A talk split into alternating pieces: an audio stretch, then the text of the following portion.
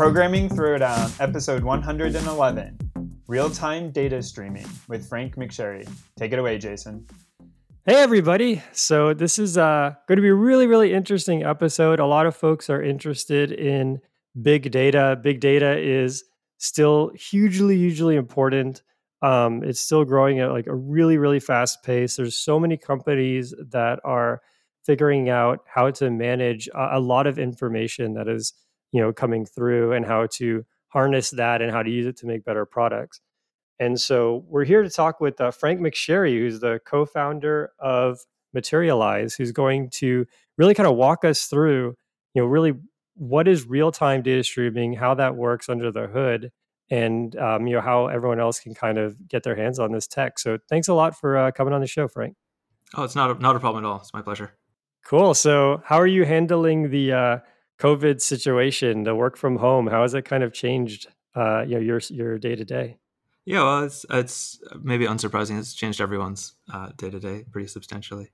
Mm-hmm. Uh, we went from being a uh, group of people who are basically all in the same uh, room, more or less. We had a sort of sixteen person office that everyone showed up and worked and you know, had a certain collaboration style, and that sort of pivoted 100 180 degrees to everyone is somewhere else and yeah, it's in some ways good. Like from my point of view, we need to be a lot more thoughtful about our communication and our processes and stuff like that. You can't just yell at someone to try to figure out how a thing works. You have to ideally write it down and and everyone can see at that. And I know, but like super super disruptive. Yeah. Have you? How do you handle uh, um, that situation where someone needs to ask for help? I found this is a real challenge with our team. Is it used to be you kind of just yell and whoever uh, someone will just you know kind of jump in but now it's like if you post to the chat, it's kind of a little bit more disruptive. And there's this kind of Mexican standoff among all the folks in the chat, like who's going to answer this. And uh, yeah, I was wondering how, how do you deal with that? It's you're right. It's it's definitely a little tricky. I, think at the moment, at least, we're still you know things are changing, of course, but we're we're small enough that there's still some sort of sense of ownership for who's who is in charge of of a certain thing. That person might not be looking at the moment, but there isn't there aren't a bunch of people saying, "Oh, not me, I didn't do it." generally uh, there are enough folks who are interested in sort of the health of the code and stuff like that that someone will will pipe up and say like I thought it I thought it was this or here's a PR that, that looks relevant maybe that's where the problem is.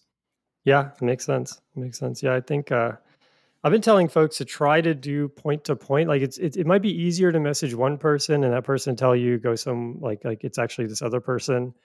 Um, then you message the group because you end up in this situation where uh, potentially maybe no one answers and and everyone's kind of looking at each other but but yeah I, I, think that all of these things and and whiteboarding is another thing that i've found to be a real challenge but you know all these things i think we'll we'll be able to make you know we'll be able to sort of make progress in these areas it's just going to take time yeah no it makes it very clear that this is uh for, for me at least for sure this was an underappreciated aspect of uh, how, how, do you get work done? You know, we, we can certainly we're, we're, you know faking it a little bit now in terms of figuring out the right ways to communicate but clearly you know people who are good at remote first for example it's it's impressive that like oh wow you know you must have some great processes in place uh, or just fundamentally different ones but but clearly more robust to you know someone isn't available for a little while or uh, you know, yeah someone someone's sick or something like that and they're just out for a bit can your org uh, resist that it's yeah, it's neat stuff, and I hadn't hadn't really thought very hard about this at all beforehand. And yeah, yeah, definitely. Yeah, it's wild how how it just kind of happened right away. I mean, I still actually have um, you know a bunch of little tokens and picture frames and stuff at my desk. I think. I mean, I don't even know if someone cleaned them off or not, but but you know, it's just one day we were told not to go into work, and so it's just kind of like I wonder if it's just if it's just a snapshot of March 2020 over there. I mean, I, I don't, I can't even get in the building, so I don't know. We had that for a bit. We had someone go in. We, we were at a, a WeWork essentially, and our our lease was up at some time in June or so. And we had some folks go in and basically put things in boxes and put uh, addresses on them and ship them. So you got like a essentially a care package, which was this was the stuff that was on your desk, which is oh, nice. a bit a bit like well, it's nice to have, but it's also a bit weird um, to to think like basically just been moved out or something. Yeah, so yeah, it's totally. very emotionally jarring. A lot of the stuff, I'm sure, for, for, many people for many different reasons. But that's also been Yeah. a, a big problem. I would say, like, there's the mechanical aspect of writing code and building a business, but there's also just big emotional tax on a lot of folks who are trying to get their head around the world being different and and stuff like that. Yeah, yeah, totally makes sense. So, um, so let's rewind from from the you know, materialize in the in the WeWork, and let's kind of start from the beginning and, and kind of what's your backstory and what kind of led to you uh, co-founding Materialize. Yeah. Okay. Well, there's, it goes back a ways. I, I tell me if uh, no, that's too far. Uh, speed it up. Uh, No, but- go for it. I mean, you could say you know first there was the womb, and then yeah, yeah. No, I think like in terms of formative moments, uh, you went to went to grad school, got a standard computer science education. Went went to grad school, which is maybe a little less standard, and did some some great work with. I, th- I thought great work with Anna Karlin, who is this person who works at the sort of intersection of theory and, and systems work, and got a little bit of a taste for both. You know, thinking about things for long enough that they make sense, but also trying to get your head around whether the thing that you've thought about should actually be turned into something that computers do um, and actually results in something meaningful and, and uh, of consequence.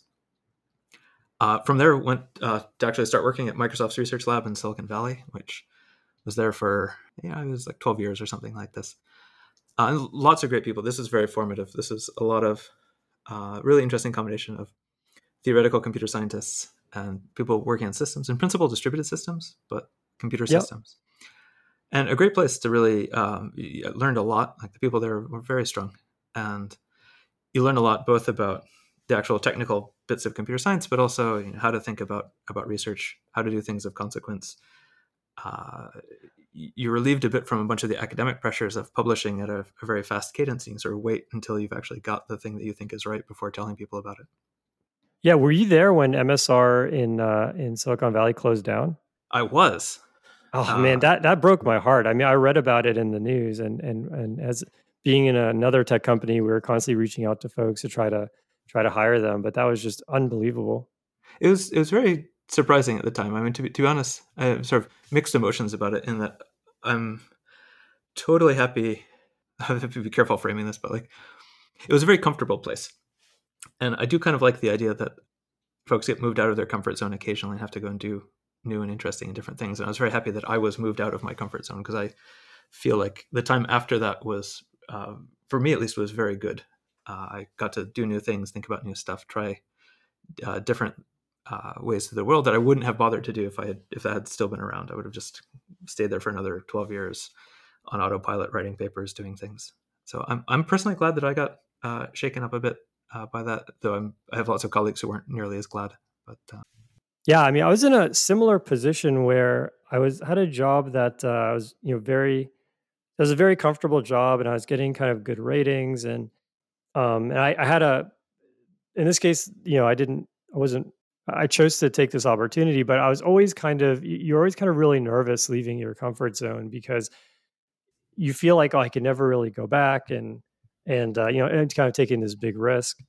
Um, but you know, there's two things that I that I kind of learned from from my experience, and you know, I'd love to hear what you learned from yours. For, for mine, I learned one is that no matter how kind of much time and energy you've put and how much you're part of the process at your current company, that when you leave, everyone else just picks up the slack. And like you know, you, you I, I actually thought that is the team was going to struggle a lot more than they actually did. They were just fine. Uh, and, the other thing is uh, going the other direction you know you can always go back and uh, people you know the, if you tell your boss you're leaving and why you're leaving and you know provide it's on good terms and everything um, they're always happy to welcome you back and so both of those made me feel a lot better um, now obviously in the msr case there was a going back but but but you know i know from someone who saw that from another company that there's there's always really good opportunities for for you know good people who work hard I think that's totally right. I mean, our, that was my experience as well, which is that me- mechanically it would have been difficult to go back to Microsoft at the time based on how things happened. But if you're, you know, if you're good at what you do or close enough, um, there, there's lots of opportunities out there for a lot of different folks. Um, this, this shows up a bunch, uh, to be totally honest, in the startup space as well, where we uh, just at Materialize continually have these conversations with people. We're trying to you know, trying to recruit great people uh, who have a cushy job somewhere and are a bit worried about the risk, right? Uh, the risk of like, well, do I want to leave my job to do something that's a little riskier? Uh, what happens if uh, in the worst case scenario? And uh, the answer is is usually well, the worst case scenario is you just go back to your existing job or or something similar. It's not like they're not going to be uh, at your at your throat just because you wanted to go off and do something interesting. Generally, they're super welcome to either have you back or you know doing a similar thing at a, at a different company if for any particular reason your opportunity is gone. So it's it's a thing that you don't. I, I certainly didn't think of ahead of time. Uh, thought like, wow, it's really comfortable here, and and indeed, if I go somewhere else, it's gonna be tricky to to get this again. And it doesn't. It's not necessarily the case. Yeah, that makes sense. I, I've heard that in the startup world, you know, there's yeah, it's a really good point. In the startup world, there's a sense less protection. Like for example, if you're at a startup and the startup pivots and they just don't need your particular skill anymore, then you could, you know, be let go for that.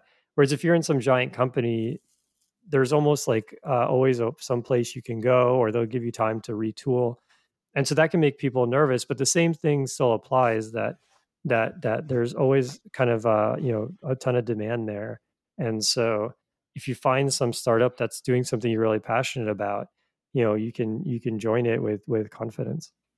I think that's right. I mean, that, that's certainly been what I've seen, and I, I, that might be coming from a position of privilege for sure, but uh, it's certainly the case that although a startup might yeah, do something surprising and you decide you don't like them anymore, or, or maybe it just doesn't fit, and uh, that's bad news. The, the larger world is at the moment still really excited for computer scientists, especially ones who are doing bold, innovative, startup-y things. Uh, usually, companies are pretty happy to uh, get in touch and find something for you to do. Yeah, that makes sense. So you were at MSR, and then did you go from there to another big company, or did you jump straight into startup world? Yeah, no. Um, I, actually, what I did is I hadn't taken any vacation in the 12 years I had been at Microsoft. No vacation of consequence. What? Wait, no but, way. Are you serious? Um, I had taken one like a, a, year or two before. I took about three weeks off, but other than that, it was all you know, visit folks for for the holidays type things. Um, no, no particular vacations of consequence. Yeah. Did your vacation accumulate? How did that work? Is there a limit? I mean, it's it's California, so they're not allowed to. It, it's you know, it builds up, but it maxes out at some you know six weeks or something like that. And, and so you just had maxed out. You're just you're just uh, shedding vacation days for for years. That's wild. I mean, you must be really passionate about what you're doing. No, I mean, uh, yeah, maybe, but no, it was just that it was.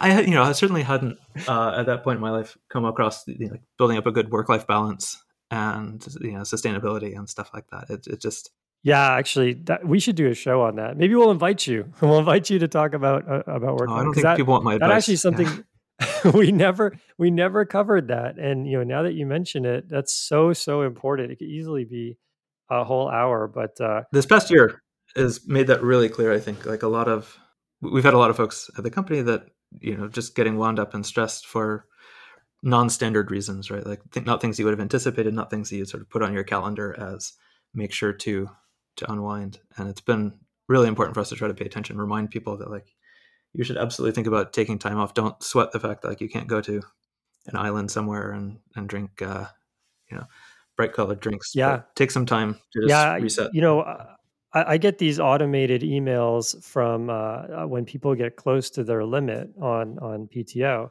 um, and uh, you know, usually, I mean, I've never even, I don't think I've ever seen them before, but now everyone is at their limit, and and I think you, you hit the nail on the head. People say, well, you know, I don't want to go on PTO if I'm just gonna have to stay around the house but then they're completely burnt out. And so you almost have to kind of force people and say, look, you need to spend a week just sitting around your house doing nothing. Like you just have to because you are just flipping out over stuff that doesn't matter. And and uh, it's yeah, it's, this is an incredibly difficult time for that. So so you had asked, uh, what did you do after Microsoft, and and that was the segue into here. But the, what happened essentially was I, I concluded I should take some vacation and vanished yeah. to uh, to Morocco for a little bit for some surfing, uh, surfing, oh, cool. yoga, stuff like that, and just chilling out. It was actually this really pleasant. It was uh, even with the surfing and the three meals a day and yoga, it was a rent reduction from San Francisco. So that was yeah, that was pretty sweet. And just started doing a bit more of like lo-fi living, I guess, like not worrying quite so. You know, I had a laptop, had one suitcase that was everything that I uh, uh, that I'd owned pretty much, and sort of wandered a bit around. I had some work obligations in Europe. I had agreed to chair uh, some workshops, and so you know did a little bit of work but mostly just uh, slumming around doing doing some work on the side but at my own pace Yeah, that's that's super nice. I I don't know if you know uh, Richard Stallman's kind of like lifestyle, but this is this is uh, sounds a lot like I interviewed Richard Stallman a while ago, and uh, yeah, he he basically uh, uh, you know goes conference to conference, you know, gives talks, and he asks, you know, can I sleep on your couch? He has this he has this this email thread like listserv type thing of all the couches he can sleep on, Oh dear. and he just goes from place to place meeting new people, and it sounds like a really really kind of exciting, you know, kind of life where it's, it's exciting, but it's also chill, which is kind of hard to get. Yeah, it's um, uh, it it definitely was interesting. Like so, some of the some of the time was going. Uh, yes, there's of course some just hanging out and surfing and Rocco type things, but there's also dropping in on the people doing Apache Flink in Berlin and dropping in uh, at Cambridge in the UK to work with them for a few weeks, and then eventually it turns out dropping in on uh, ETH in Zurich, which happened to be doing a bunch of related work uh, stuff, work on data flow processing. They were, they were looking at building systems that would essentially take the exhaust out of data centers. So you know, whatever is happening in your data center, not not the actual work that's going on, but what messages are getting sent around, who's communicating with whom, what was going on between your various racks, and feed that into some sort of analysis uh, subsystem they were trying to build. And uh, just as, as, a technical segue, this this is a moment where they were they were struggling to make, for example, Spark work uh, they had gotten Naiad, which is what we had done at MSR, up and working, but they're on Linux, and the uh, uh, C sharp support on Linux at the time was not was not stellar. Yep. So uh, the guy in, in charge, Mothy uh, Roscoe, basically said, "Look, why don't you just show up and help us sort this out? Because this sounds like it's exactly what you've been claiming uh, your stuff is good at, and we could really use it, and we can pay you, and you're in Europe, so like, and Switzerland's nice, so." Uh, so go for it. So that, that led to some recurring collaboration with them. Uh, so I worked there for about seven months, and then.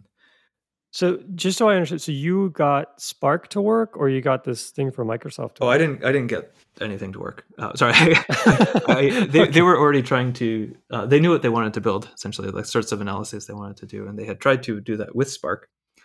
And Spark, unfortunately, at the time was just falling behind. It couldn't keep up with the data volumes. Um, ah, I see the the work from Microsoft Research, this the stuff that led into this real time streaming work, timely data flow, uh, stuff like that, was originally at Microsoft this project called Naiad that was a C sharp project and worked great on Windows and worked on on, on Linux. But um, how do you spell that? N Y. Oh no, N A I A D. Um, and oh, Naiad. Okay, it's it's Greek. It's the naiads were these the animating spirits of rivers and streams and flowing water. And oh, yeah. that makes sense. There was a, a, a big data project called Dryad. Yes. Yep, the same same group uh, of people. Oh, interesting. Okay, so is Dryad like an evolution of Naiad? No, it's the other other way around. Though evolution is maybe a bit strong. So so Dryad certainly came first. Um, Dryad sort of came came to be after MapReduce rose in popularity, and Dryad essentially said, why not think about larger data flow graphs, but still use roughly the same same principle. So Dryads are the animating spirits of sort of trees and, and forests Yep. Which, yep. Uh, is where that came from, building sort of DAGs of, of data flow graphs. But it's still very much in the spirit of, of batch computation. So this data flow graph runs by looking at its inputs, which are probably very large data sets, turning on the bits of work nearest those those data sets, running them to completion. They produce output data. You start up the next people. Yeah, so I mean, maybe just to give a bit of context, a bit of context here, like uh, you know, people know about, let's say, um, what's a good example here? um, like MP3s, where you know you have to kind of encode something in an MP3, and so you wouldn't necessarily you wouldn't necessarily have some incremental MP3. Like most MP3s are, you know, there's there's some sort of bookkeeping and some stuff built into the file, and um, you know it might be random access, but there's usually some kind of paging, so it's not totally random access, and so you end up with like this kind of big volume that's effectively immutable. If you want to mutate it, then you would run it through a process that produces another big volume that's slightly different. And so this is kind of the essence of of of MapReduce or of, of uh, let's say batch batch processing. So you know you you you can take this you can break it up based on how the data is chunked. So let's say the data is is, is separated in chunks such that you have you know, a thousand chunks. And at most you can have a thousand machines um, uh, you're reading in a chunk, doing something to it, and then emitting um, another another set of chunks. Um, now those chunks get you know shuffled. That's a shuffle part of MapReduce, and then the shuffled chunks uh, end up in buckets, and then those buckets can be processed a second time. And the output of all of this is just another huge batch of data. Uh, you know, Spark and other things are kind of built on the idea of MapReduce, and there's a lot of also cosmetic things built on MapReduce. Like there's Apache Crunch, which was kind of a you know something that sat on top of MapReduce and just made it more accessible. Um, but one thing that's not really clear is how do you handle like a fire hose? Like if you have something that's a machine that's generating logs incrementally, you know, one a second or something. Well, then this idea kind of doesn't fit that paradigm, and that's where the real time streaming is really important. Yeah. And actually, your example of MP3s is is pretty good. I, I don't want to pretend to know a great deal about how MP3s are, are encoded, but you could totally imagine like we, we've been talking now for you know almost uh, almost half an hour and we could record all of that and plop it down in a file and then have someone pick that up and start the encoding process. But it's just as reasonable to imagine that as we've been producing data someone could be picking that data up and start the process of transforming it and encoding it. So that by the time we're done uh, the computation is also pretty nearly done and ready to ready to disseminate. Or for example if people were listening they could in near real time be picking up the output uh, of the encoding process, something more efficient than just the raw wave file, uh, and not have to wait for the entire session to be sort of recorded and then processed and then uploaded and all these things. So uh, a lot of the streaming is it's one of the things that's cool about streaming, I suppose, in a lot of cases, it's the same computation as these batch computations. It's just done uh, staged slightly differently. So instead of doing all of that first work at once and waiting until you're done, yeah, you can start the first step, uh, whatever that happens to be, and start producing partial results. And then whatever the second step is, that can also start working at the same time. And you just sort of keep things busy uh, where they would otherwise be waiting. So otherwise, everyone's just waiting for that first hour uh, of data to be finished before they can even start working. And rather than do that, no, you just get everything going all at once. And it's a bit more bookkeeping for sure. But the nice thing I think is that from the potentially from the user's point of view, uh, they don't need to think of new idioms necessarily. The system itself can just change its behavior, and it, it just is suddenly a bit more responsive than it was uh, previously. You, haven't, you don't need to educate the, the user to tell them you must write a new program. Uh, so that's potentially really powerful if, if you can uh, harness people's mental model for how do I approach working with big data and not have to change uh, that to be some new, totally different way of working with data. Yeah, it totally makes sense. I think that um, yeah, streaming from a functionality standpoint is like a superset, right? Because you can always stream in a batch of data. Um, but then in terms of what you can do, I'm sure there's some limits. Like you don't have random access to the entire data set all the time. And so um, you know, there there's some things that you can't do with streaming. Um, or if you if you are going to do them, you have to accumulate some kind of uh, uh, bookkeeping versus just doing it in one shot. Um, yeah, I think the closest I've come to data streaming is, or or, or with the issues, let's say I, I can imagine coming up with data streaming is through Presto. So Presto is this SQL engine. It's not for real time, but it's it's uh, it keeps everything in memory, and so because of that, it's really fast. But because of that, as soon as you run out of memory, it's it just gives up. And so, for example, if you wanted to, um, if you have a giant database, it doesn't even matter the size and you want to just see how many times your name shows up in the database presto can do that because it can read uh, as little as one row at a time look for your name and then just keep a count but if you wanted to do something like uh, generate a histogram of names then um, or or maybe a better example is if you wanted to join the table to itself so that all of the rows for the same name were grouped together well then presto has to keep the entire database in memory in some way, shape, or form to do that self join, and and most likely Presto will just blow up. And so you know you, you kind of the same limitations there kind of apply here, where you know you don't want to be in a situation where you need the entire data set uh, you know at one time. Yeah, I mean you're not wrong. Um, that one of the things I suppose that streaming does is start to expose uh, expose some limitations essentially uh, you can, as, as you say, like if you can look at a batch computation just as a streaming computation, right? Of course, the uh, the process reading the data off of uh, HDFS or off of your disk or whatever is not loading it atomically uh, in, into memory. It's looking sequentially, or most likely at the data. So it's sort of streaming in off of, of your hardware. So it's it's a type of streaming computation already. But as soon as you give people streaming systems and tell them, "Ooh, low latency, you know, something, something, something," uh, they they start to believe them. They start to use it, and they start to be surprised if yeah, if their computer catches on fire when you do something like this. yeah. yeah, that makes sense. So so so Naiad. So we're starting to see how uh, materialize got materialized, right? So so so you you were working with uh, uh, ETH on on Naiad, um, um, you're helping them kind of with that. And uh, did you kind of see a lot of the issues that that led you to uh, to uh, work, uh, you know, start materialize? Um, a, a, little bit. Not, I wouldn't say uh, directly. No. Let's see. So I'm just sorry. I'm just going to roll back the, the, clock just a little bit so that I, sure. I, avoid tripping myself up in the future.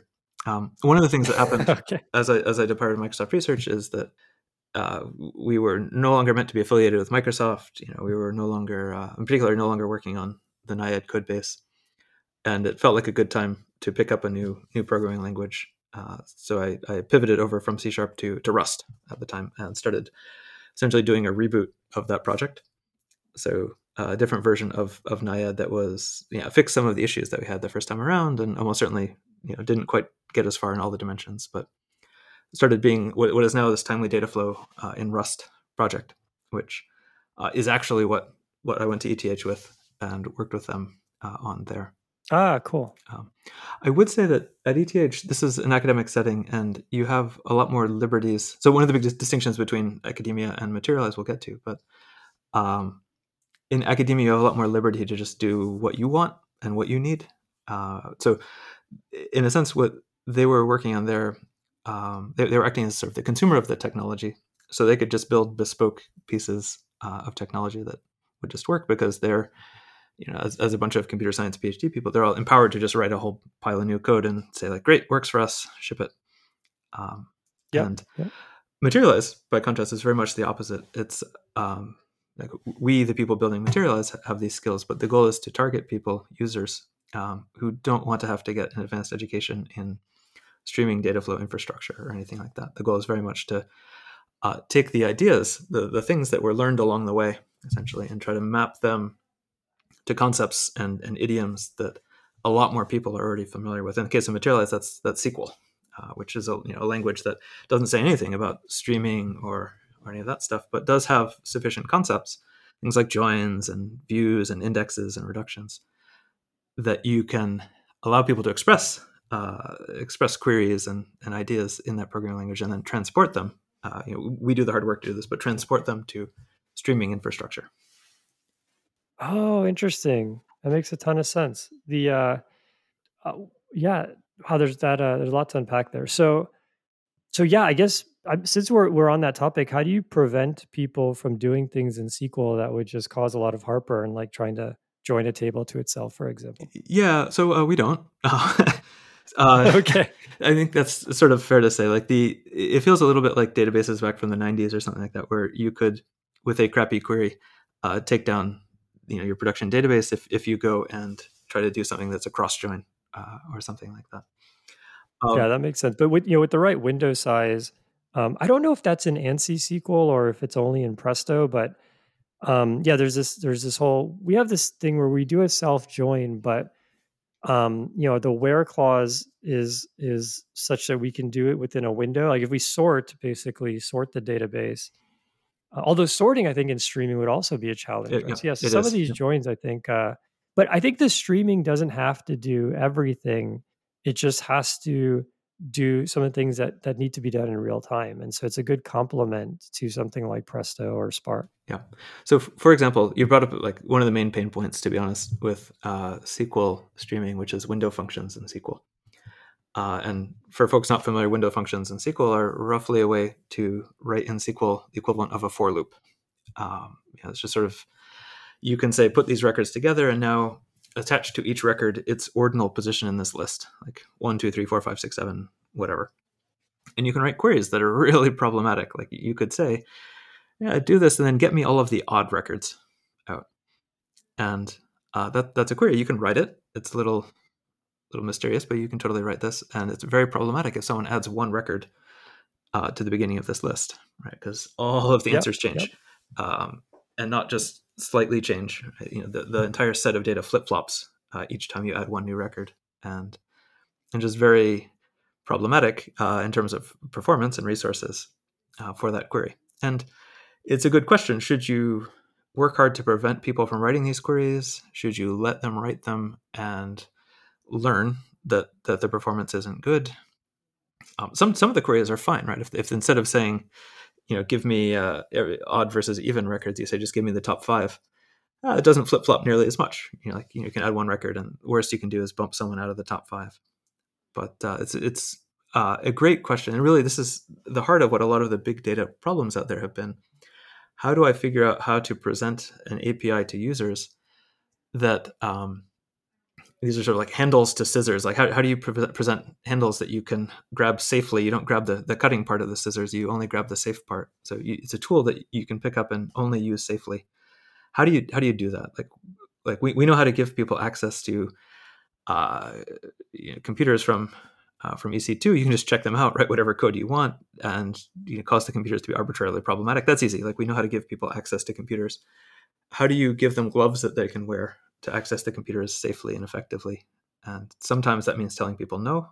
That's that's sort of where this the essence of a lot of these big data design questions are is like how do you prevent people from um, you know i guess give them enough rope to be useful but not so much that they can uh, get themselves into trouble yeah yeah that makes sense um, yeah i think that uh, you know it's it's yeah i think over time you build this kind of mental model of what kind of works well with what engine.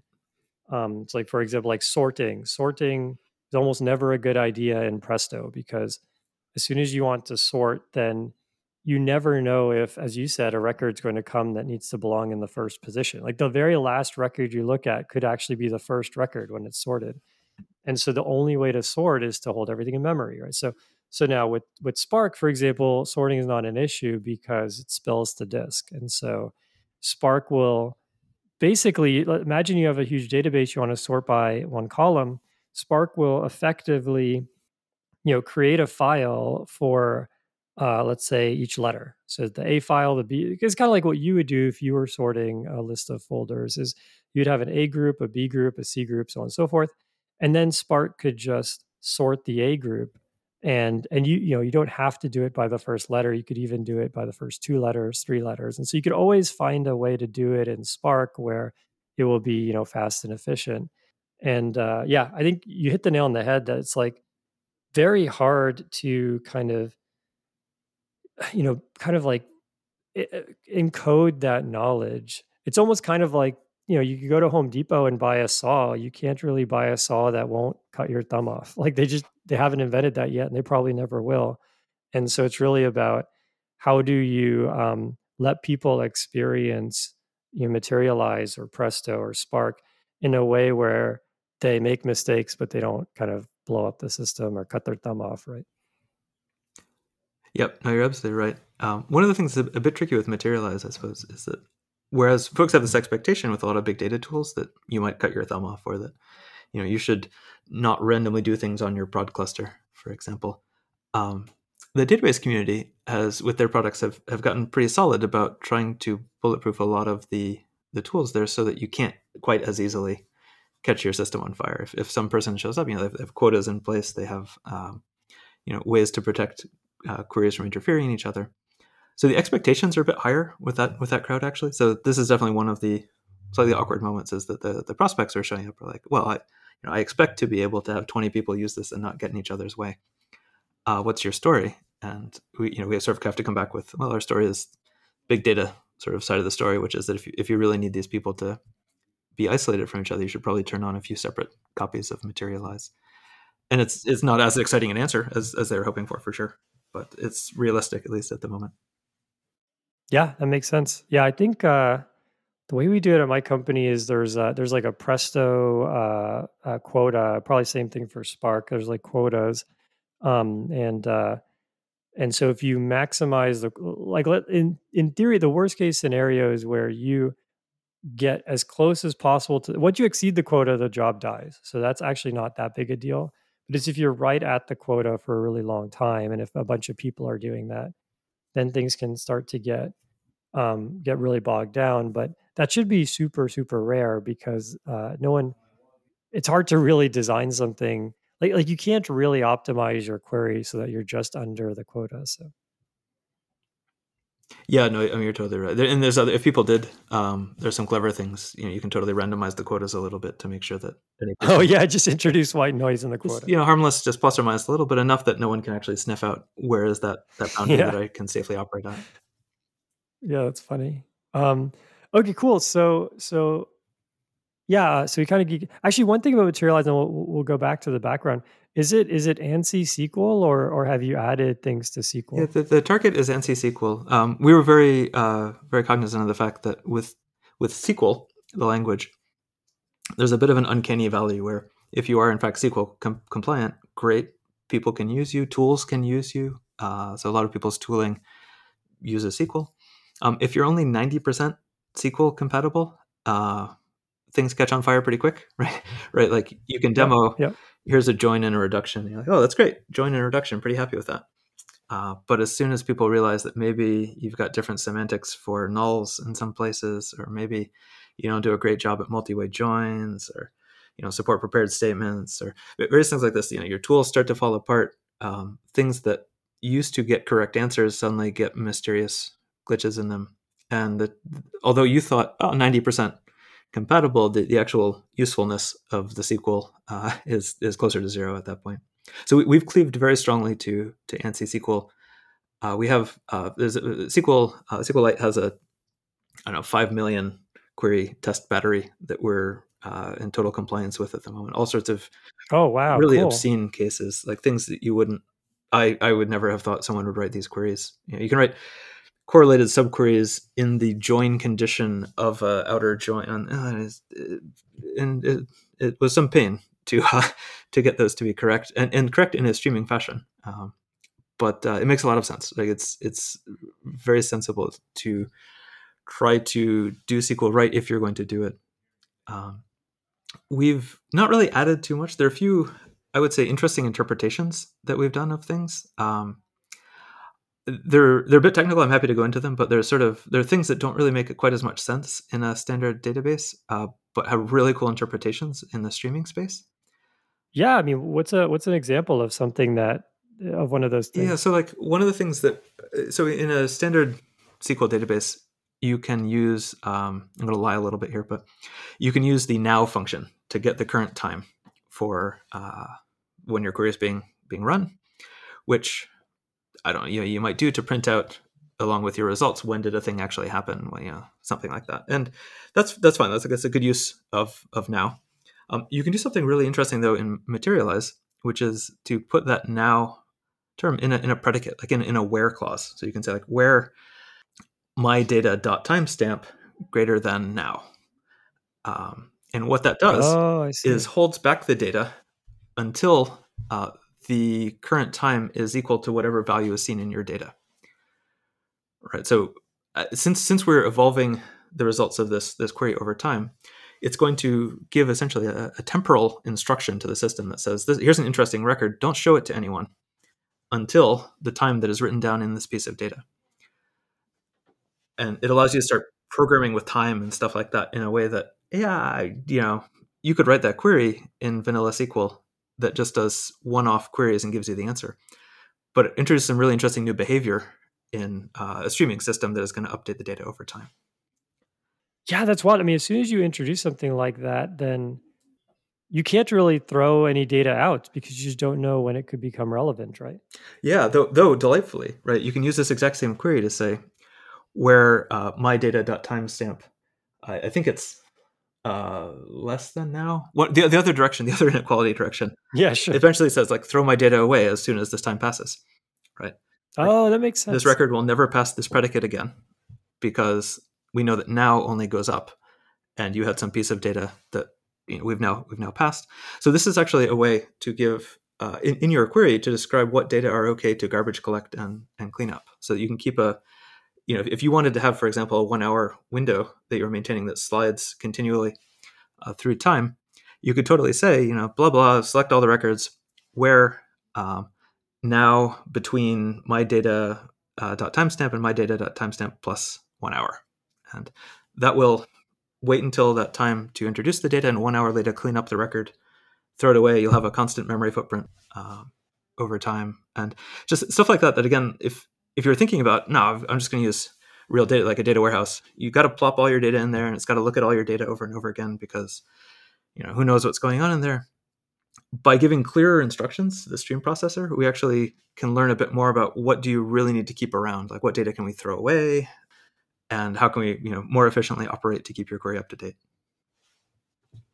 Yeah, that makes sense. So, what about you know one of the things that I was really excited to see Spark 3.0 add is is the um, the sort of um, array uh, aggregation and all of that. So, like you can for example, you know, there's an array column type which is in, um, you know, in in Hive and and SQL, but not not in ANSI SQL.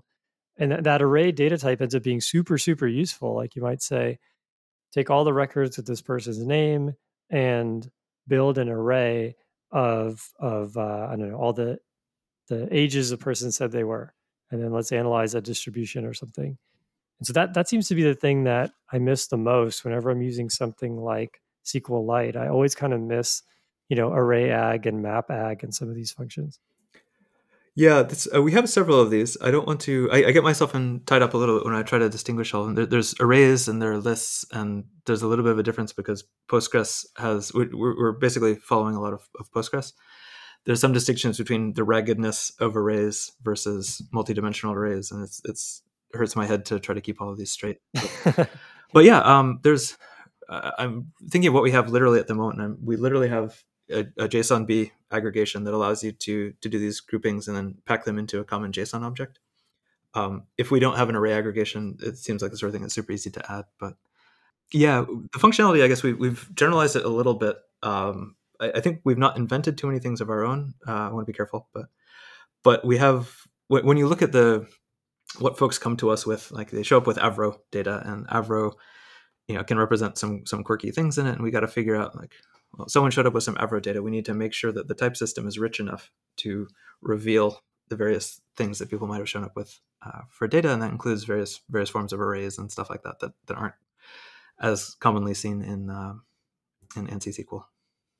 Yeah, that makes sense. Okay, so we got to ETH Zurich. We went back a little bit to talk about Naiad and so yeah uh, let, us uh sort of continue the story there i mean did was materialize created while you were on uh, this road trip or was it like conceptualized while you were on this road trip? So i think the right way to frame it is that materialize was conceptualized by uh, my co-founder arjun narayan who uh, was working at, at cockroach uh, cockroach labs at the time.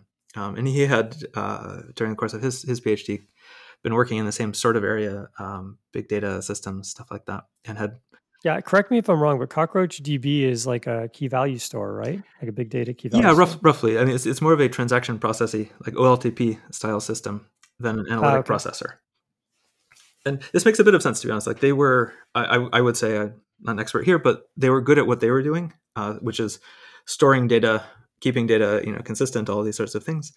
Um, and we're sniffing around for like, well, what's the right way to process all this data, right? It's, it's sort of silly to do all this and dump it out to HDFS and call into Spark or something like that. And Arjun's take, at least, I hope I'm not misrepresenting, him, was that the the Naiad paper, uh, the thing that came out of Microsoft Research, was a great answer to all of this. Right? It sort of resolved a lot of the uh, the quirks that stream processing systems had at the time, and that this would make a lot of sense for anyone who uses a transaction processor to keep uh, the primary source of truth for their data, but wants to attach to it some analytics that will continually you know, be able to ask questions and also keep keep answers up to date for questions you've already asked. So I would say he he uh, and and potentially collaborators at, at Cockroach, but he was the one who was pushing forward on the idea that this is really interesting technology, and there's actually a pain point that people have out there where uh, you know you can use a data warehouse for sure and just ask questions over and over again, but there are a lot of people who have um, relatively fewer questions. I suppose they want to see the the answers to their queries refreshed as quickly as possible, always up to date. and ideally, this shouldn't have to mean that you have to go back to the data warehouse once a second and reissue the query from scratch. So uh, he was the one who sort of showed up, I would say, with the like, let's actually do something specific here. Uh, his pitch to me was roughly like, we, we sorry, we knew each other uh, from before, but but his pitch with respect to the company was, it's super interesting, like all the the stuff in Rust that you're building, and you write a bunch of fun blog posts. But if you actually want to see if this has has legs, if this can actually go anywhere, uh, there are going to be annoying things that you don't want to have to do. You, someone's got the right documentation. People are going to have to do you know write tests. People are going to have to go and shake hands with potential customers and stuff like that. And uh, that's not what you want to do in your day to day. And you're totally right. Uh, but the, the, right vehicle to to do this was to put together you know, a company, basically put together something that has some funding so that you can pay people to put together marketing information, to put together documentation websites, um, you know, write tests, write SQL compatibility uh, layers, stuff like that. Yeah, that, this touches on a really, really good point. I think there is this kind of misconception that a startup company is, you know, like Steve Jobs and Steve Wozniak in their garage, just just writing, you know, building a, a bunch of systems, um, or just you know one person in their garage. But but but you're you're totally right that you need to have sort of sales, you need to have people writing documentation, um, you need to have that whole ecosystem right at the beginning, and uh, yeah, and I, I, I see a lot of people who have some really good technology, um, but I think they kind of miss that part of it. That you need to have that that that whole part of it. And uh, we talked a little bit about this um, in uh, the last episode about Docker, and I don't want to beat up on Docker again, but but your Docker uh, has amazing technology, but then on the business side, you know, there were some real challenges. And so it's really important to kind of have a person who's really plugged into that who can help out with all of that. You know, I definitely found this to be the case. I, I imagine in, in, most startups, these roles exist whether you like them or not. Of course, you know, someone to do community management or tech support or these things, and, and presumably in in most very small startups, uh, everyone just wears five different hats, and you probably do a little less good of a job than if you got in a, a specialist to, to do a thing. And so part of i mean part of what was compelling i suppose about Arjun's proposal is like this is good enough stuff that we can get some funding and actually get people who are good at these jobs and like doing them rather than have to slog through uh, the unpleasantness of doing them ourselves necessarily. Yeah makes sense.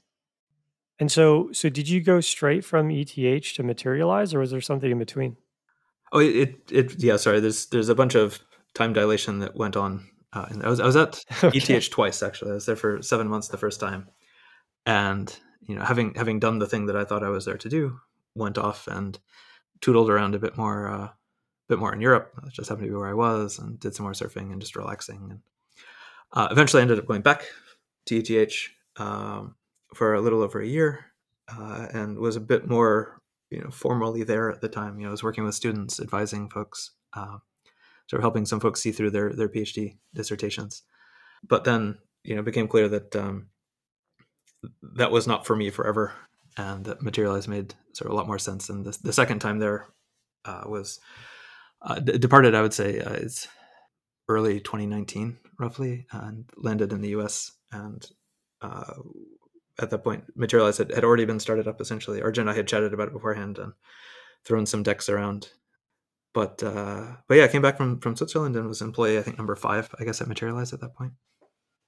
Cool. So, what was it like to, um, you know, talk to investors? I mean, that's you know, so I also you know have an academic background, and and and since uh, going to university, I've really only worked in research labs, and so uh, you know, you, you kind of share that background at least up to ETH. And so, what was it like going from that to, you know, creating a pitch deck, talking to investors?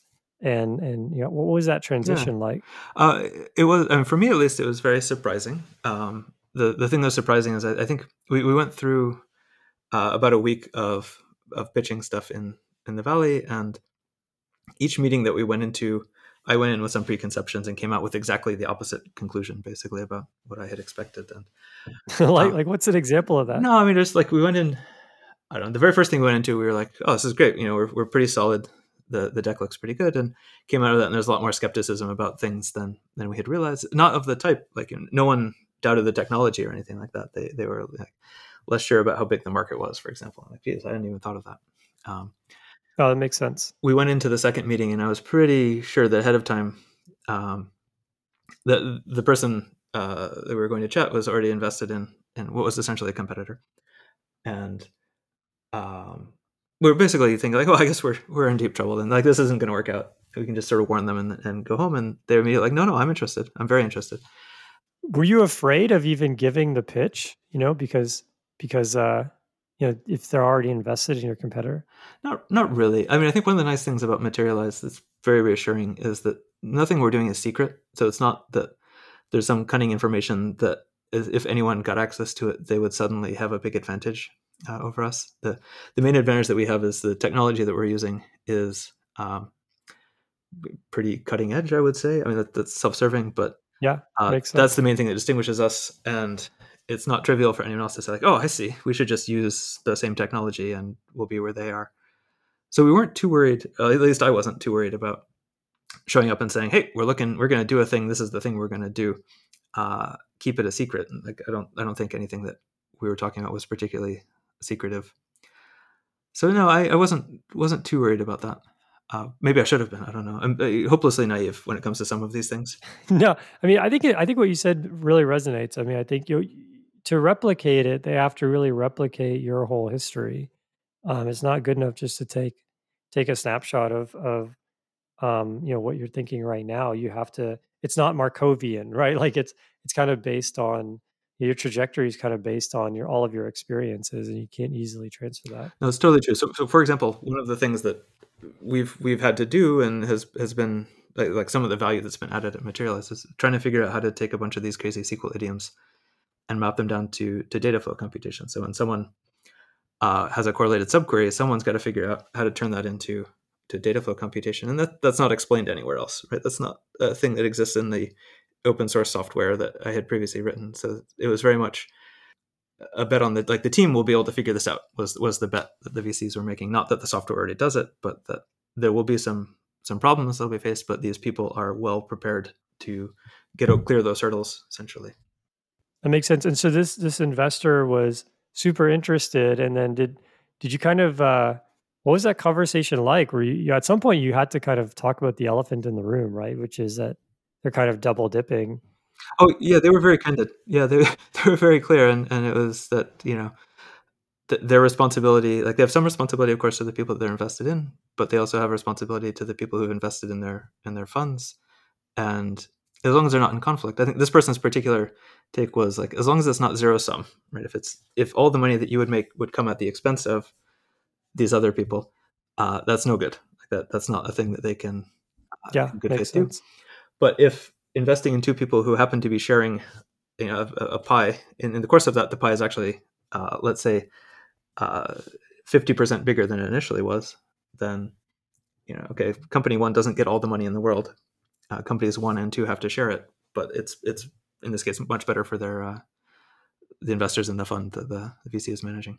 I, I, have to imagine also that there's different takes on this, right? That across the the spectrum of, of VCs, you know, some people are perhaps a bit more kind and gentle. Uh, maybe and some people are more vicious and and uh, you know trying to get access to whatever money is that they can get. I have i have no idea. I definitely don't want to want to judge there. But uh, yeah yeah totally. I mean, this is just one one one uh, meeting. But i think uh yeah it's really it's an interesting you know um kind of dichotomy. Because on one side yeah i think it, you hit the nail on the head. It really depends on is the pie growing? So if there's if there's a thousand customers and uh, the startups uh, you know are only able to sort of acquire one at a time then and and you know that there's a whole ecosystem full of startups out there then yeah i mean it totally makes sense to have at least two of them maybe even more.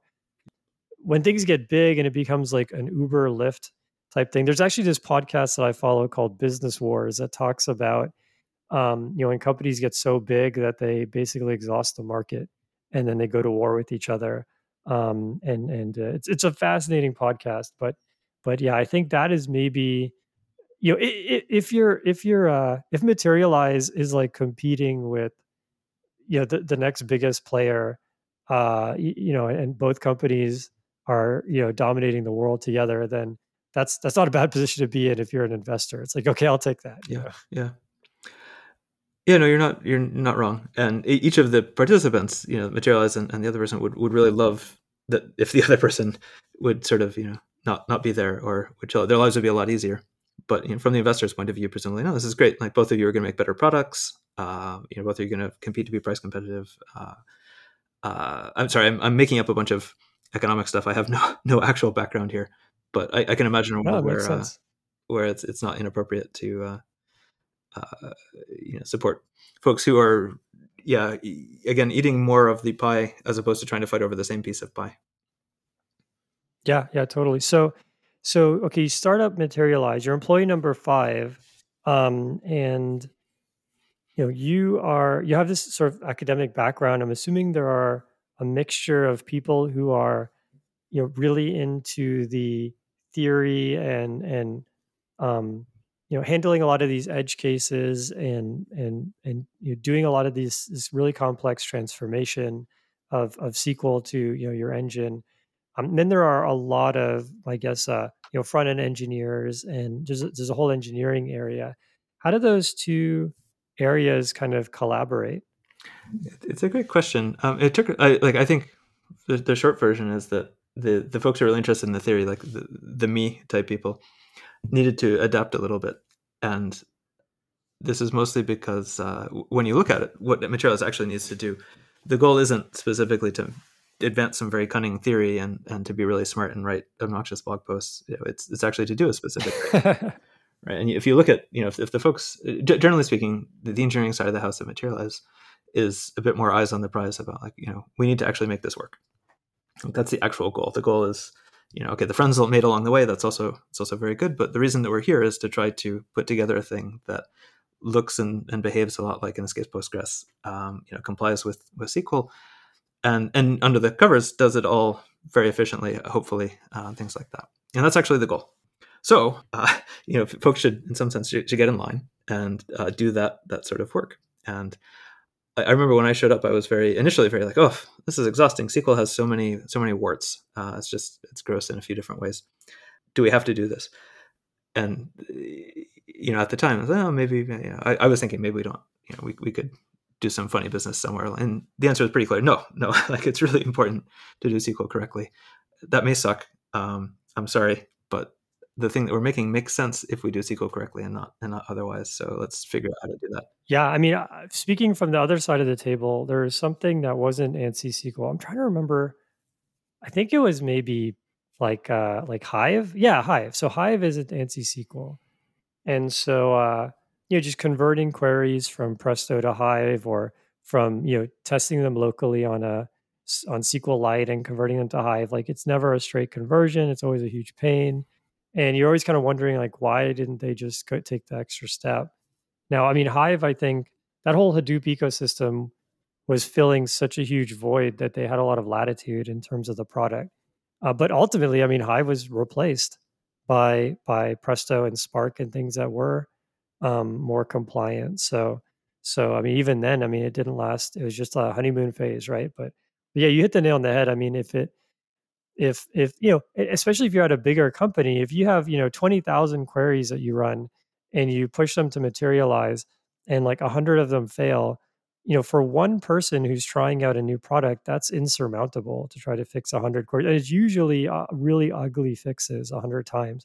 And so it kind of can't be 99% done. It has to be 100% for for you to really uh, get those customers. Yeah that's absolutely correct. And again one of the one of the changes, I guess, coming from the academic space is like in the academic world, it's it's, it's a bit introspective. There, you're like, I my, my, goal is to think of a clever thing and then tell the world about it.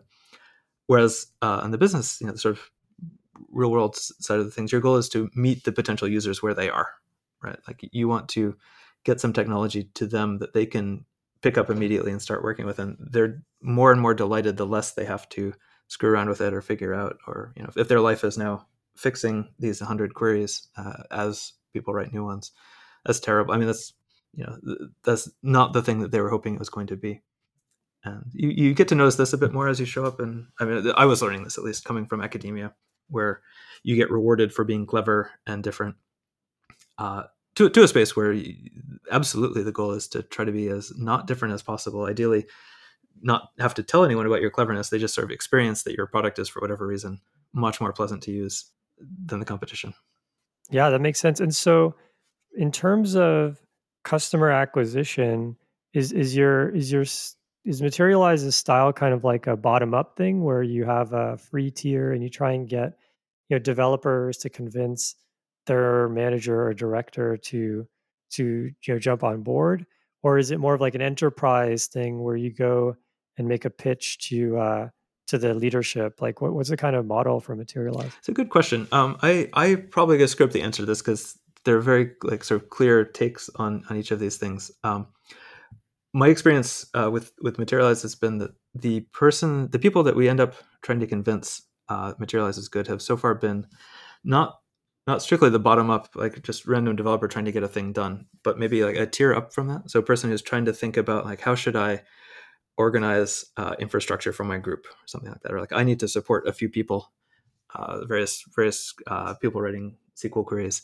how should i go about doing that and that, this person has some latitude to uh, make a good decision or bad decision but they're sort of they're decision making type of person rather than a person who can pull whatever they want onto their laptop and start using it. At the same time, we're not uh, sort of going over and scheduling meetings with Coca-Cola to try to tell them like, you know, please, please stop using big competition and start using us instead. You know, business, business, business, handshakes, martinis. I, I, would say the motion is, is a bit more bottom up in the sense that it's, it's technology led. Um, folks are meant to understand, uh, the users are meant to understand that this is a valuable thing to do, that they like the experience more low latency responses to queries are better, as opposed to a more top down, like your organization will be better, cheaper, whatever, if you pivot over to materialize. Um, that might also be true, but it's harder to harder to put that in front of people at the moment.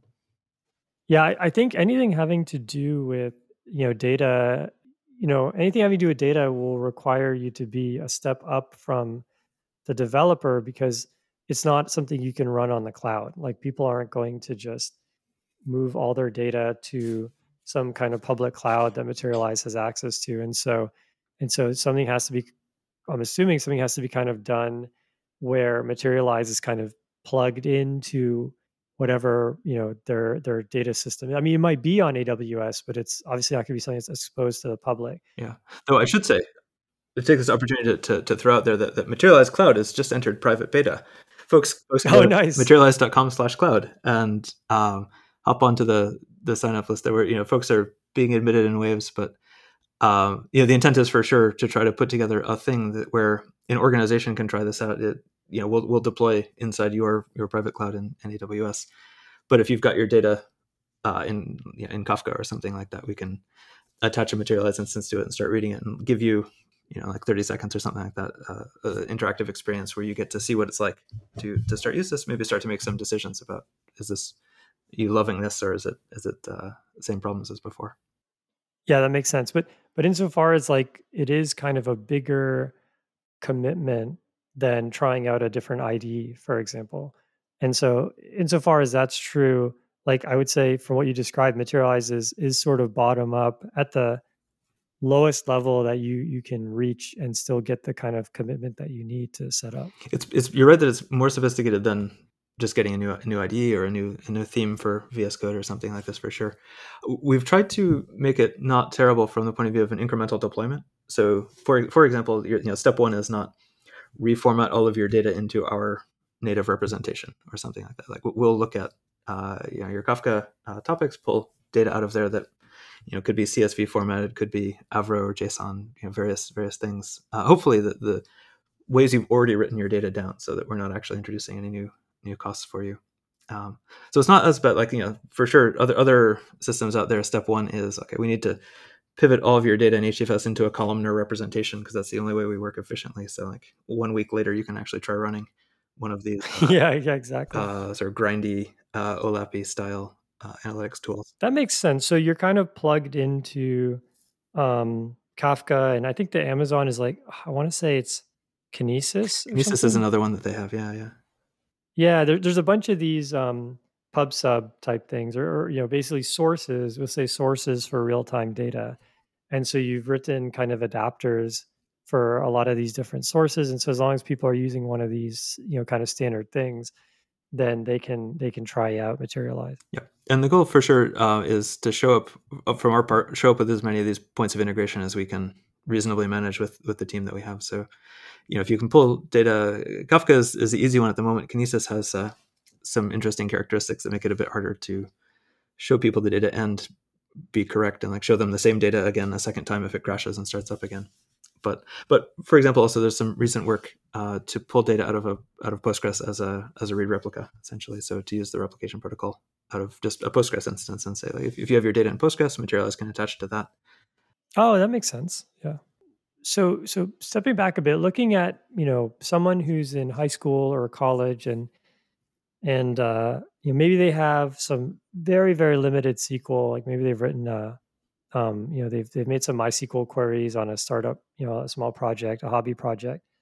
Um, how can they get started with uh, Materialize, and and is there sort of a free tier, or you know, what's a way for for students and hobbyists to learn more? Oh, absolutely. I mean, you can definitely um, Materialize is um, source available and, and, very nearly as available as we can make it. Um, it's it's BSL licensed, so basically anyone can go and grab it, and as long as you aren't building a competing database as a service style product. You're you know free to use it for whatever you want. Um, and you can cool. you know, go go grab the code, build it. We have Docker images that that we should push out each time we successfully build something. Uh, and you just grab this down, pull it down to your laptop. You don't need any complicated Apache infrastructure. You don't need Zookeeper up and running, any of that stuff. It's literally a single binary.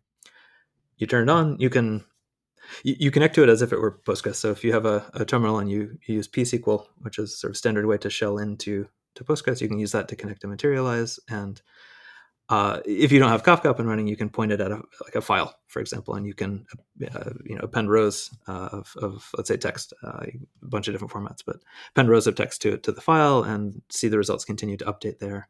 Um, this is one of the sorts of interop that you know it's a little janky, but this is how folks have prototypes on things. Where you just you have a file on your laptop that's continually scraping some some other you know source of data on the internet, appending stuff to the file, and then materializes essentially tailing that file, right? It's, it's watching for changes to it, and anytime new data show up, it'll push them into the pipeline and update all of your queries. And you can do all of this without, oh, complicated cool. enterprise infrastructure or anything. It's just on your laptop. This is how I use Materialize a lot, to be totally honest. Oh, that makes sense. It's kind of like a, you could use it as kind of like a tail on steroids. no, absolutely. Like if, if you're used to using, I don't know, like awk or something like that to do a little bit of data munging through your CSVs and needed something more advanced than that. Like awk is great at, at what it does. I use awk a lot, but if you're like, geez, I really need to take these five CSVs and find things present in here and not present in there, get the distinct these things back out, uh, yada yada yada, something SQL like. Um, yeah, you can totally use Materialize to do that, and and keep things up to date as data change if that's if that's exciting to you. That is really really cool. Yeah, that is that is really. Let, let me just give a bit of tech background, and feel free to kind of correct any any records here because this is uh this is just shooting from the hip here, but so a bit of background. So there's, uh, you know, in Unix there's tail, so you can have a big text file. You do tail file, you get the last ten lines, right? Simple enough. There's also tail dash f. If you do tail dash f, instead of just giving you the last ten lines, it will actually just listen to that file just forever. And anytime a line is added, appended to that file, tail will print it out. So think of tail dash f as like this monitor that's uh, just listening for changes and writing them out. Um, there's also a bunch of other Unix commands like there's awk and there's sed and there's jq. Um, all of these are ways in, of extracting data. So if you if your if your file is um, rows of uh, JSON objects, so every line in your file is a JSON object, you could you could pipe that over to JQ and you could pull out one of the entries, one of the keys in that object, right? Um, if your file is just is rows of text and maybe there's a timestamp you're interested in, you can use tr and sed and awk and these other tools to pull out you know that timestamp.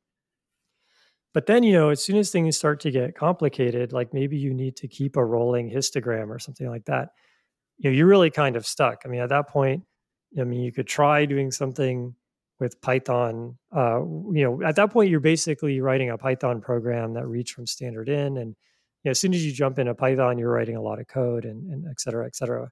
So, so you know, SQL would be really attractive. Um, you know, there's a lot of times where I've converted things to, or I've just loaded things into a SQLite database just so I can run queries. And it takes a long time. You have to transform the data, especially if it's just flat text. Um, and so you know, materialize you know, running it locally is, is a really really attractive alternative um, you could have a materialize that's tailing you know csv or a i think it's called json l where there's a json object per line a json l format and do more complicated things like groups and and uh, windows and all of that um, without having to you know That's, that sounds absolutely correct. I i realize i say tail a lot and we say tail a lot inside materialize but tail dash f is actually you're right absolutely the exact specific use of tail that, that we should be thinking of where yeah i mean there's tail the verb and then there's tail the yeah. command right? I think yeah tail the command is just this one shot thing. But i think you're you're totally right that there um, one of the things we've seen a lot of interest from f- folks uh, about are not even necessarily big data uh, anything in particular. Th- those folks are interested of course but but there are other folks who are just putting together like even let's just call them web apps or something like that. Things you know that um, i suppose at the moment they would be using something like firebase to get told about changes to their data, but in fairly primitive elemental ways. You know, like they, maybe they pass a filter and you get to see records that pass the filter, and that might then prompt them to redraw a web page or do some work like that. And Materialize is, is pretty appealing, and you then you get to have the same experience, except you push a more interesting query through uh, through to the server essentially. And you could say this is wonderful, but you know just only show me when a particular you know, more complicated property happens. You know, show me when you know new distinct users show up or someone logs in after five minutes later than they had ever previously logged in. Um, things like this that yeah, these people don't necessarily have terabytes of data to work on but it's really handy to have someone save them the pain of writing either, you know, the python or the javascript or the, you know, the whatever it is that is handwritten bespoke code to try to put together a thing that does the not necessarily very complicated task of figuring out when should i tell someone that a new thing has happened. And materialize is well sort of popular in that space at least as as an idea. Like why, why can't we have this for other classes of programming essentially? Sql and big data is is great but there's lots of other people who deal with um, reactive uh, applications essentially. They're trying to you know, build whatever literally react style web pages that you want to express what it should look like. The data might change. Why can't the computer system take care of all of this for me? So like the bug i think is getting out there for in terms of people expecting, even you know, wanting, but but eventually expecting that their system can actually take care of all of these updates for them. They don't have to handwrite a whole bunch of triggers and weird callbacks and stuff like that. Yeah, that makes a ton of sense. I mean, I think one of the biggest, um, I think challenges or biggest, say, like like mistakes that people make when they're starting out is um, is is using is using a programming language or maybe another way of saying is using something like Python or C++ instead of using you know Unix commands and, and SQL. Um, I think that uh, you know I know when I was when I was going to college, um, you know I kind of thought, oh well, SQL that's for uh, you know that's for for uh, you know people with real jobs. Yep. You know, like I'm I'm a PhD student, uh, so I if if I needed to uh, you know read one column out of a CSV, I would just start uh, uh, you know into main and writing C++, and that that made me extremely unproductive. You know, and I, I think that that is uh it's it's a lesson that's that's super super important, and and having the ability to do real time, um, yeah, I think there's a massive massive tail of folks who um, could make uh, really really good use of something like that that just don't know about. This is uh, there's a computer science principle actually that that gives name to this this thing called Ousterhout's dichotomy, where uh, this is I think John Oosterhout at, at, Stanford who proposed essentially this roughly two types of programming languages. Right, there's sort of this productivity level language that's a bit like I know, awk would be a good example or SQL. You know, you can use it to get your job done as quickly as possible. And then these more systemsy programming languages, let's call them like C++ or something, which is let's say you want to build one of these tools, right? Like someone actually has to build build the things. Um, and if you know one of each of these languages, that's pretty good, right? Like only knowing a productivity language or a, or a systems language, you're going to have some limitations, either because you only know C++ and you spend all of your days trying to open files and read lines and stuff like that. Or if, if you only know SQL, it's a little hard to like to invent a new thing. Essentially, if, if SQL isn't doing what you want, uh, you're kind of uh, in, in, trouble at that point and need to get someone else to help you. But if you, if you know one of each of these things and can move between them, that's a really good place to be. Yeah, yeah, that makes a ton of sense. Cool. Yeah, I think uh Yeah, this is amazing. So, folks out there, you know, we should definitely. I'll give it a shot. I think folks out there should definitely grab um, Materialize. So, I know there's Docker. Docker's usually pretty heavyweight, but are there like just standalone, you know, statically compiled uh, binaries for different OSs? Yeah, we've. um I, hopefully, I'm not screwing this up, but I think we have them. Uh, we have like an apt-get repo. There's, I believe, uh, we have it at times. I should make sure it's up to date, but home, homebrew versions of these things. You know, you just grab the co- the code and build it from source if if you're that sort of person. I, I should double check all of the package managers we have, though. I think there's a few that we for sure keep up to date, and some that we might have uh, either let slip or lost some traction with.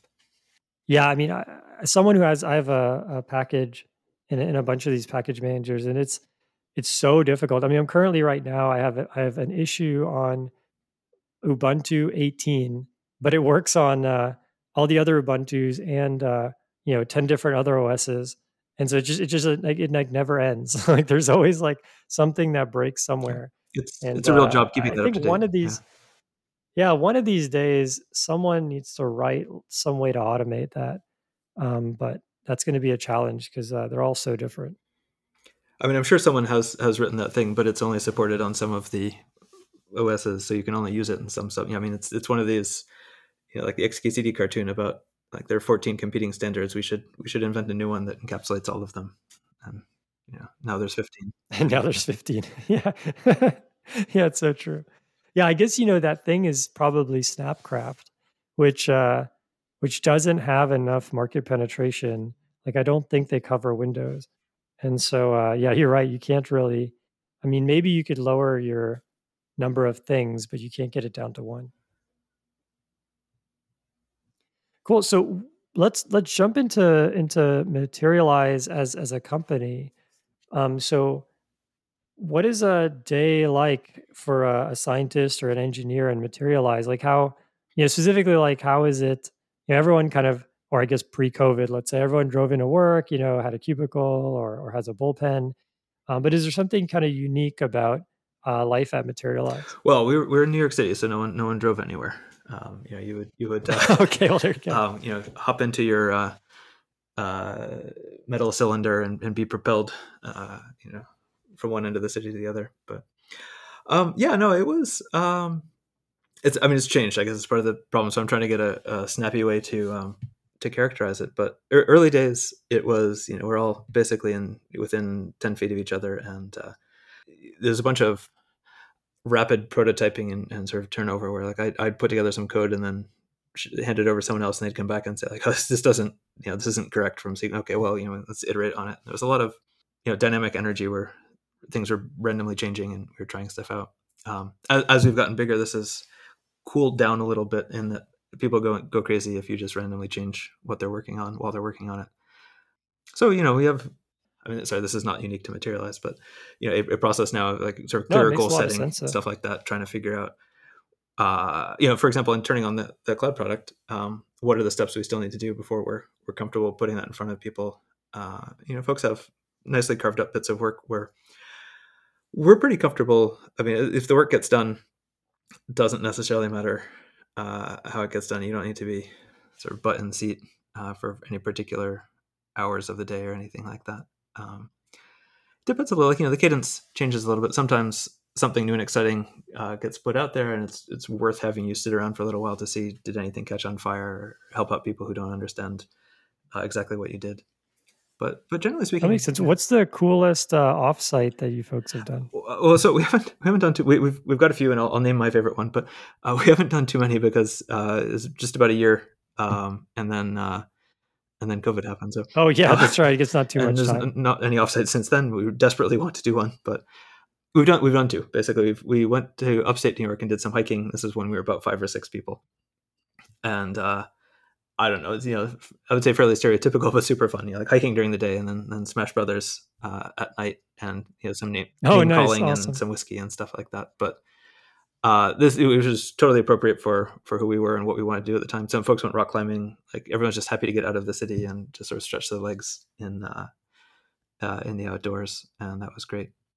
Um, and then come, I think it was February actually, um, before anything got got especially weird. We actually we went on a essentially a skiing trip, though it was up in Vermont and it was raining rather than snowing, and you know it was just mostly getting some time out of the standard work environment where you still get to be social with your colleagues. You get to, you know, it reinforces the fact that these are actual humans, uh, not just people who write annoying comments on your on your PR or something like that. And just chill with chill Yeah, with people, spend some time socializing. That uh, doesn't have to be in a bar drinking or something like that. It can just be pretty mellow, taking walks or uh, just over dinner.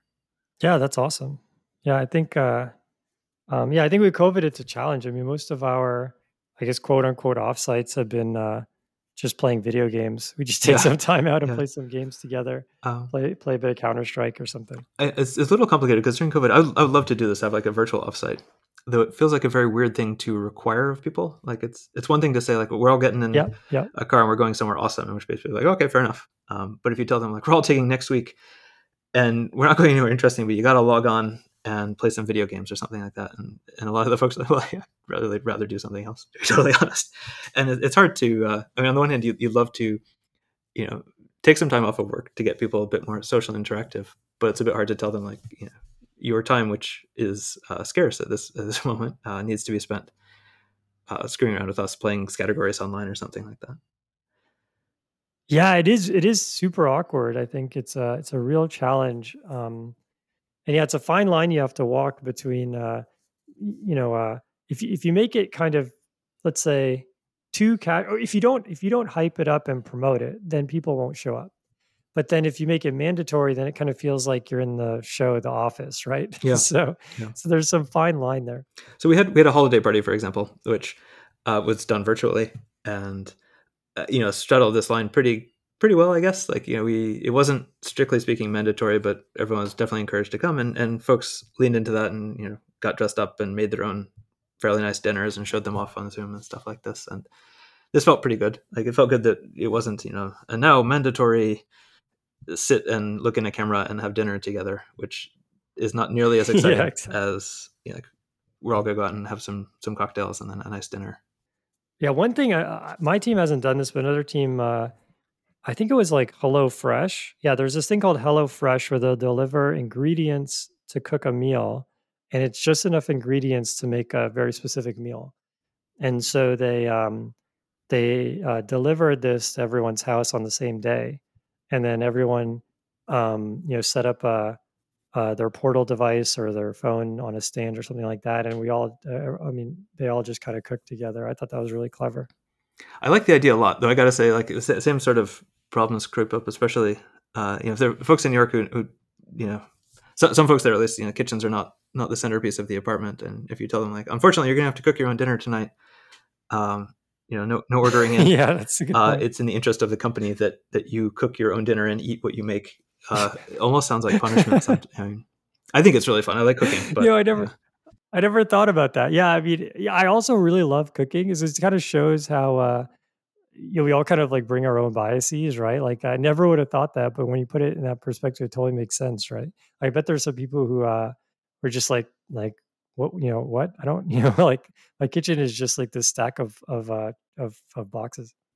Yeah, I mean, same thing. Our first offsite was this hike, hiking stuff in upstate New York, and I could, I, I loved it. I think that's, I love being out in the woods and running around and stuff like that. But I could totally imagine there's some other folks who are like, why, why is this is not what I thought of when I thought it was of fun. I was thinking we are gonna sit in a chair and drink some beer or something. And uh, it's different Yeah. structure, different folks, I suppose. But like this, I suppose again, this is one of these things that there's an art to doing it, and it's it's not necessarily a thing that's super easy to fake. So I'm I'm impressed when people do it well. Of how do we bring together a bunch of people who have you know different different goals, different ideas of fun, and nonetheless get them to connect. Yeah, when you can do that, that's great. Yeah, that makes sense. So, are you folks uh, hiring like either interns or full time or anything? Oh, like that? totally. Yeah, yeah. No, everyone, anyone who's interested should uh, should should reach out. Um, the uh, I, I think generally the answer is like is, is yes. Like if you have a particular affinity for this this sort of thing, um, you know, we're interested um, for sure for sure in interns. You know, all across I think all across the spectrum of uh, engineering background. There's not I don't think any particular thing where we said like no no we just need to stop hiring this that or the other thing. That makes sense. And so, post COVID, the office is in New York City, and so so people should, uh, uh, you know, uh, you know, if people are interested, that's one of the things they should expect that that they would uh, head over to. we have we have actually several locations now and we have we have people sorry several locations is too strong we've hired remote people who are not going to be moving to new york uh, you know folks are in california Got folks it, are in okay. europe uh, stuff like that. So that's it's definitely on the table. I think you know we're excited by all of this. There's a management overhead associated with it. So so the engineering management, for example, for sure has the ability to say like, no, like we don't know how to handle someone in this time zone, um, and I don't want to wake up at at two in the morning to do their uh, their one on ones. Uh, so there's a, a, bit of a pushback yeah, if they're not in an existing time zone that we have. Um, we'll need to figure out how to manage that growth. But I, I, think if if you're interested and excited about this sort of thing, I think reaching out is 100% the right thing to do, and we can try to figure out, you know, if not now, when, or uh, or see what makes sense.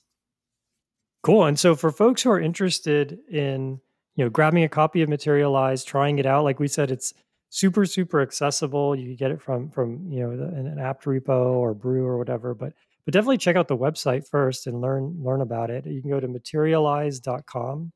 Um, it's materialize with a Z. So I think I think that's the American version. I think materialize with an S is the British version. That's right. And something like the, that. The main interesting point, I guess, is that there's if you go to materialize with an S, there's a company there. They're a different company, um, and you might have a very different experience if you apply for an internship uh, there. You might.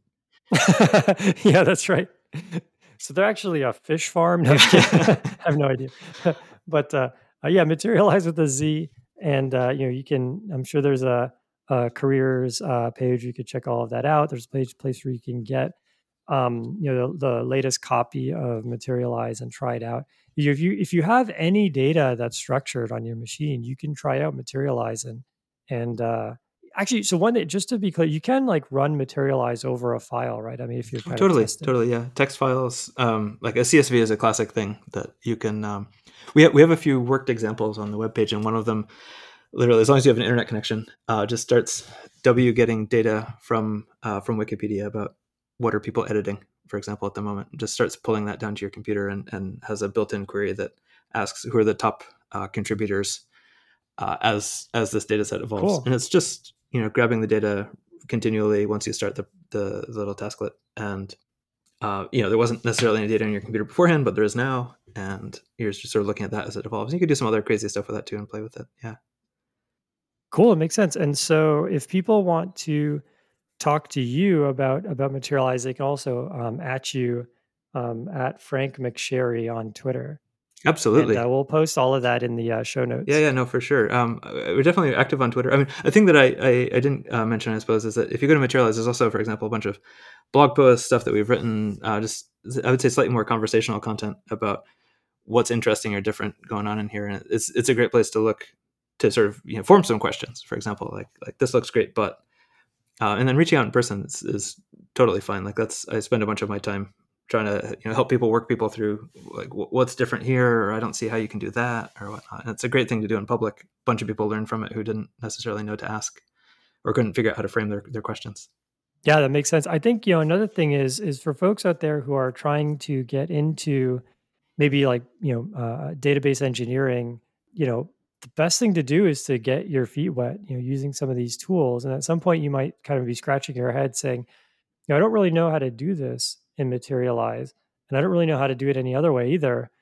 You know, maybe I'll write a plugin or maybe I'll fork it and make some changes. And the next thing you know, Frank uh, comes knocking on your door saying, Hey, this is some pretty cool stuff. Why don't you come work at Materialize? So, I mean, you know, jump into these projects and and and and dive in and the the source it's totally open source uh, so um so so it's an amazing way to kind of learn it. it sounds like it's a very powerful tool for just about anybody it's i would definitely say materialize uh, i was about to say more than other things but maybe that's not fair um but it's materialize has this cool property that i've so far that you can do some pretty interesting things with it some unexpected things stuff we hadn't planned for for sure so i think you know maybe well as much as other projects out there getting your feet wet and starting to use it often leads to something surprisingly cool and interesting and I don't maybe materialize is interested in it, but but even just your friends or like posting on Hacker News or something. There's there's some cool things that you can do with Materialize that uh, many of us didn't expect ahead of time and didn't know. Like, oh well, this I didn't realize this was the main problem in you know sports statistics or something like just something we don't know anything about. And you're like, yeah, I just put it together and now it does a thing, and, and everyone's super stoked. Like you can you can build some pretty cool and new different things, and telling people about those is wonderful as well. But I think you're right. Uh, just to sort of loop back around a thing there, like getting your feet wet whether it's with Materialize or, or other data platforms, uh, is a great way to start getting a handle on like what's hard, what's easy. What do you find to be most most unpleasant. A lot of the folks, the engineers who are at Materialize, are there because like, literally just asked some folks recently. They're they're there because this was painful in their previous lives, and if if they can make this better, they find that really exciting. But getting that context for like what's hard, what's easy, what would I like to make better, uh, is is invaluable. That makes sense. And so, for people who have never worked with SQL before, what do you recommend to them? Should they? Is there? Are there some? Does Materialize link to some like kind of generic SQL tutorials, or is there your favorite tutorial that you point people to? I, I don't think we do link to a generic SQL tutorial. That's a really interesting point. Actually, we, we have documentation on the SQL that, that we support. Um, so as, as if Materialize had invented SQL, of course, that's not the case, but that's the way the docs are sort of structured. yeah. I'm not. It's a it's a really good question. Actually, I came to SQL in a very non-standard roundabout way, having done a whole bunch of data parallel computation first, and then looped back around and tried to map SQL onto it. So I and I wouldn't recommend that path. I, I liked it a lot, but it took many years. I'm not entirely sure. There, there's a bunch of like I think, for example, Markus Winand has uh, fairly well regarded introduction to SQL and sort of and also skilling up uh, SQL stuff. Um, I don't know the web page off the top of my head, but I could try to try to track that down. Uh, I have to imagine there's good and bad SQL tutorials. Yeah. Yeah, I mean, we can add anything to the uh, to the show notes. I'll, I'll track it down and, and I'll I'll hand it out and we can make sure it's linked. Yeah, I also like you. I uh, I kind of learned SQL through. Uh, yeah, I was basically at a place where a bunch of the code was written in SQL, and so that was kind of my way of getting thrown into it. And then I kind of realized post hoc, like, oh, I should have learned this a decade ago. And so, uh, yeah, I, I actually, uh, I'm pretty sure we've done a show on SQL. It might be dated now, although you know the standard doesn't doesn't change very often, so it's still relevant. Um, but but uh, in that in that episode, I'll see if I can link to that one as well. Um, we'll have a bunch of references. So so yeah, definitely you know check out uh, you know learn SQL. I guess that's step one. Uh, really really important, super useful. Um, you know you know like SQLite is very very accessible. Materialize is very very accessible, and they will make your life so much easier. Um, and then and then after you learn SQL, um, you know, check out Materialize and and, and start using it. Um, so yeah, I think uh, um, I think we can kind of put a bookmark here. But uh, but Frank, that was a really really amazing, you know, an ins- inspiring talk. I mean, I I feel like I want to try.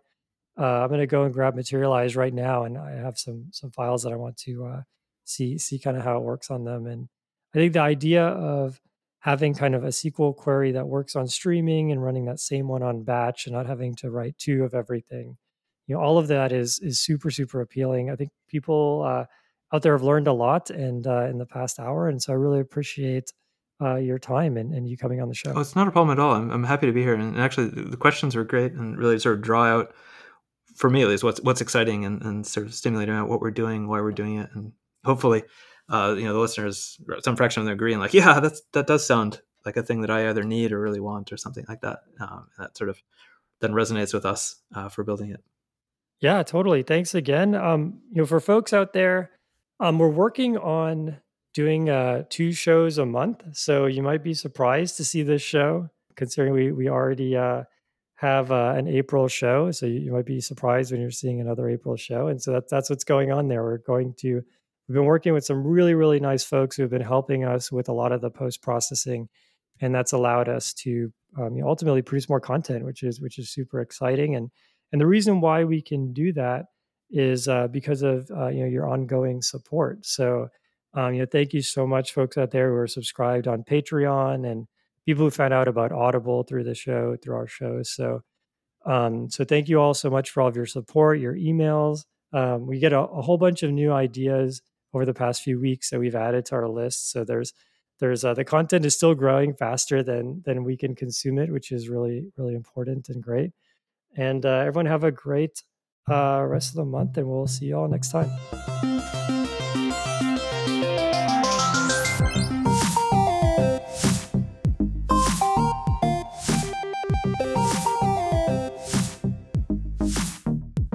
Music by Eric Barndollar. Programming Throwdown is distributed under a Creative Commons Attribution Share Alike 2.0 license. You're free to share, copy, distribute, transmit the work, to remix adapt the work, but you must provide attribution to uh, Patrick and I and share alike in kind.